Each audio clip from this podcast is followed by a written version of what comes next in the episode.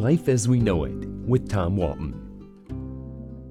Your snowbird friends have all been enjoying warmer weather in Florida for months. From Toledo to Tiffin, from Bowling Green to Blissfield, from Sandusky to Sylvania, they long ago packed up their SUVs and headed for the other end of I 75, the end where it never snows. I like snow. Snowbirds have always been a bit of a curiosity to me. Canada, I understand. In fact, if President Trump is serious about building a wall, he needs to build it not along our border with Mexico, but along the border with our neighbors to the north, because that's where the cold air comes from. I get it when Francois from Thunder Bay or Maurice from Montreal burns the hockey stick in the fireplace and bolts for Bonita Springs before the garage door freezes shut. But our northern Ohio and southern Michigan climate, while occasionally severe in the winter, is also tolerable. Not being a snowbird myself, I've always been quietly and mildly critical of those who flee at the first sign of flurries. Toledoans who stick around for walleye hockey or rocket basketball or the skating at Ottawa Park have always had my respect for displaying a certain northern hardiness that reflects a marine like mantra the few, the proud, the bundled up.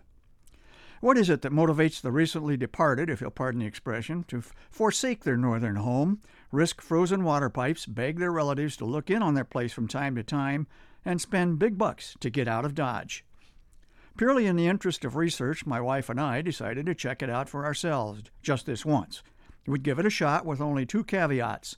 The dog would come with us, and we'd head back home early if we just couldn't stand it in sunny southern Florida. Well, we're back, not because we couldn't stand it, but because the house we rented in Fort Myers Beach had been committed to some new renters.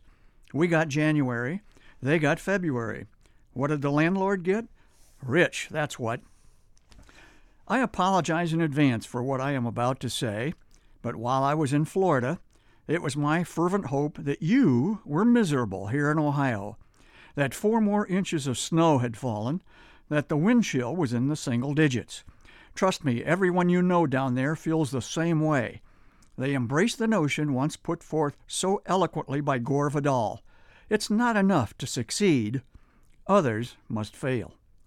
I can feel your anger building, but people who spend the winter in Florida believe that they are smart and you are not. Was there a downside to our extended stay? I can think of one gridlock. One month of fighting other snowbirds in Fort Myers traffic was enough.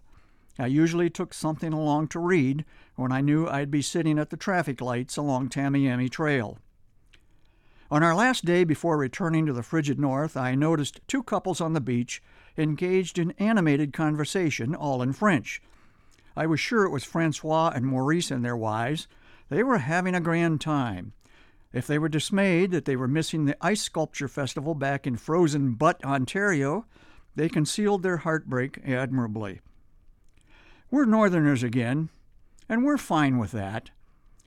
The traffic on our trail, the one named for Anthony Wayne, is not a problem at all, at least not in March.